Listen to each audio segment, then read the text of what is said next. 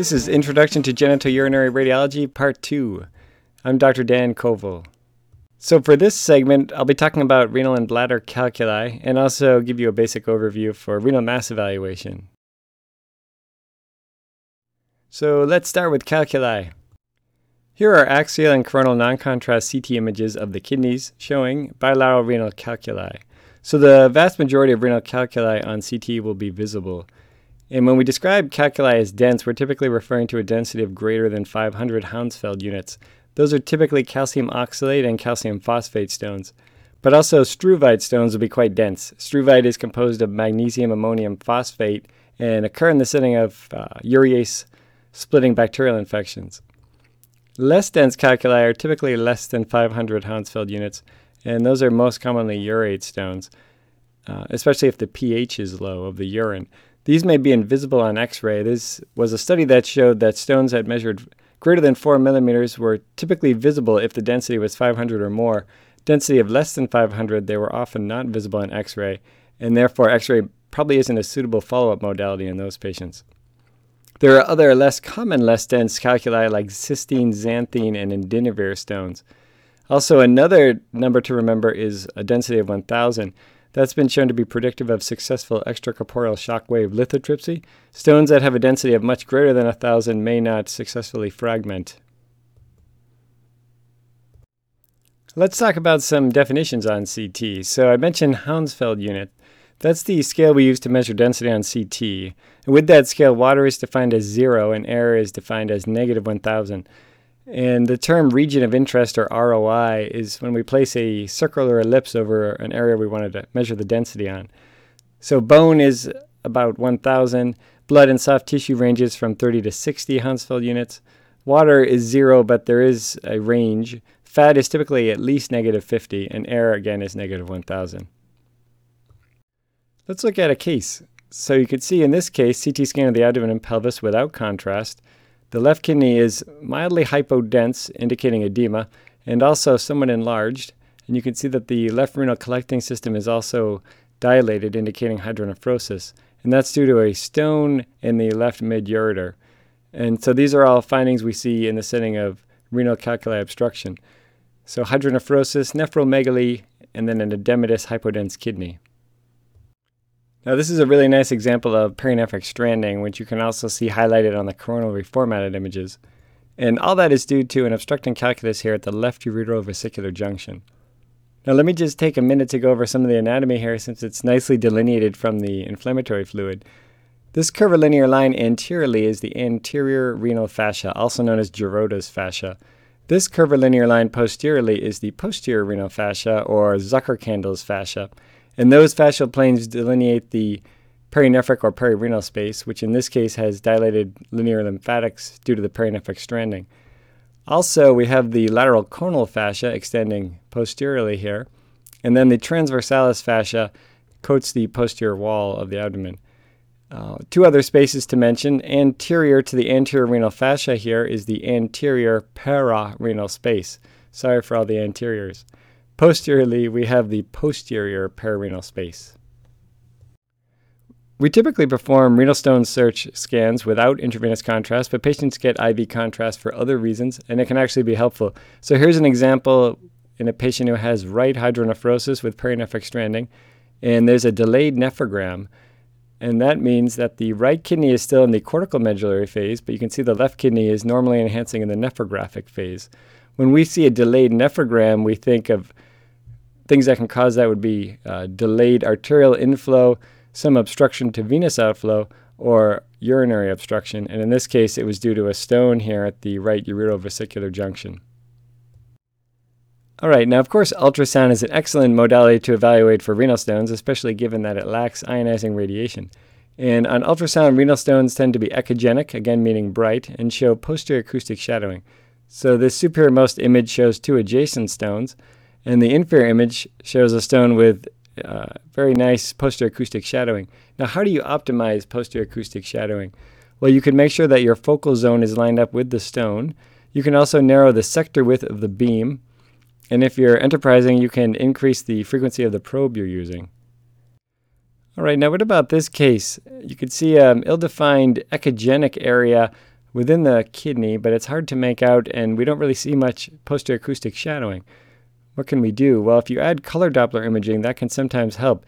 You can see this heterogeneous multicolored artifact called speckle artifact or twinkle artifact, and that can be helpful in identifying stones with only minimal shadowing. And here's the CT for comparison, just to show you that stone. Now, here's a patient with hydronephrosis. So when we see that on ultrasound, you should always try and follow the ureter down, and you can see in this patient it's quite dilated. And then we also have dilatation at the mid-ureter. And then here's the bladder showing a stone at the ureterovesicular junction. Here again, we're seeing the echogenic calculus within the ureterovesicular junction. So even though we typically think of CT for identifying ureteral calculi, ultrasound can be a very valuable tool, and we can occasionally see stones in the ureter. Now, another tool we use with ultrasound to identify whether a stone may be obstructing is to look at the ureteral jet under color Doppler imaging. And you can see in this patient, we did not see a left ureteral jet. So when you compare with the contralateral normal side, if you have an obstructed ureter, there's usually less frequency, shorter duration, and lower peak velocity of the ureteral jet, if you see it at all. All right, now here's an x-ray showing multiple geometric and somewhat rounded calcifications in the pelvis centered over where the bladder would be. And this is a nice example of bladder calculi on x-ray, and it will look similar on CT. They may be rounded or have this geometric shape, and the pattern of calcification will be lamellated or lamellar, where it will have these concentric rings, typical for any calcification that's formed in a hollow viscus. Bladder calculi and ultrasound will look similar to renal calculi in that they'll be echogenic and show posterior acoustic shadowing, as in this case. Uh, also, they'll, they'll tend to be mobile. So if you move the patient around, which is an advantage of ultrasound, its dynamic nature, you'll actually see the stone roll around. And just like with dense renal stones, you will typically see speckle artifact when you add color Doppler, as in this case. All right, so let's talk about renal mass evaluation now. I'll start with ultrasound and CT. So on ultrasound, renal masses such as simple cysts will be anechoic, meaning totally black. They'll show increased through transmission, and they'll have thin or imperceptible walls.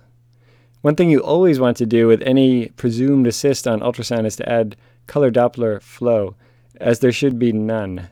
The pitfalls here could be a renal AVM, could rarely mimic a cyst on grayscale imaging, and also renal lymphoma can sometimes appear cystic. So renal masses on ultrasound that are neoplasms will be hypoechoic or echogenic. They may have vascular flow, and ultrasound isn't really specific for different subtypes of tumor. So this upper case is a hypoechoic solid mass that has vascular flow, and that turned out to be an oncocytoma, whereas this um, mass on the lower image, which is heterogeneously echogenic, turned out to be a renal cell carcinoma papillary subtype. How do we evaluate renal masses on CT? Well, the first thing to do is to place an ROI on the lesion right here, and that was a density of 9 Hounsfield units. This was a non-contrast CT. Again, look at the aorta and you'll see that there is no intravascular contrast. This was a simple cyst. So simple cysts will have water density which is less than 20. I know before I said zero was water, but there is a range, and if it's less than 20, you can confidently call it a cyst. And these simple cysts will have no septations, wall thickening, or significant calcification. Now, what about this lesion? The density is 51 Hounsfield units. That's definitely more than 20, so this is not a simple cyst. But before you jump to calling it a neoplasm, remember that benign hemorrhagic or proteinaceous cysts can have a higher density, greater than 20 and appear indeterminate on a routine CT scan, so they can mimic a solid neoplasm. So what do you do? So how can you evaluate this? Well, you can do a renal mass protocol CT. So that requires a minimum of two phases, a non-contrast phase, which will give you a baseline renal density, and then also a contrast-enhanced nephrographic phase, where lesions will be most conspicuous in this phase, typically. And remember, that occurs about 90 to 100 seconds after the timing of contrast injection. So this patient and the nephrographic phase, the density went up to 55. So how do you interpret that? Well, generally a difference of less than 10 Hounsfield units between the non-contrast and the contrast enhanced indicates that there is no true enhancement. A difference of greater than 20 indicates definite enhancement. And then there's a gray zone of 10 to 20 Hounsfield units where there's no agreed upon number. Some say 15 to 20 indicates true enhancement, but again, there's no agreement. So this patient, the difference is 4 Hounsfield units. That's less than 10. You can confidently call this non-enhancing, and this is a benign hemorrhagic cyst. Bosniak category 2, it needs no additional follow-up. This is that lesion I showed you earlier on the non-contrast image, consistent with a simple cyst with a density of 9 Hounsfield units. When we give contrast and we have the nephrographic phase, the density increases to 12 Hounsfield units. That's a density difference of 3 Hounsfield units. Again, that's less than 10 Hounsfield units, and you can confidently say this is non-enhancing. This is a simple cyst, Bosniak category 1, needs no additional follow-up. In this case, the density on the non-contrast image of this mass arising from the posterior right kidney measures 23 Hounsfield units. That's greater than 20 Hounsfield units, so you cannot diagnose this as a simple cyst. It's not water density. So we give contrast, and the density increases to 171, which is a difference of 148 Hounsfield units. That's definitely greater than 20, and this is definitely enhancing. This turned out to be a renal cell carcinoma clear cell subtype which tend to be the most hypervascular of the renal cell subtypes. So, numbers to remember if it's less than 20 on a non contrast scan, it's consistent with simple fluid. If the density difference is greater than 20 on non contrast to enhanced scans, that's diagnostic of true enhancement and probable neoplasm. For the last segment, let's talk about renal mass evaluation on MRI. So before talking about using MRI for renal masses, let me just touch upon some basics on how to identify what image you're looking at on MRI. So mainly we have T1 and T2 weighted images, and water will be dark on T1 and bright on T2.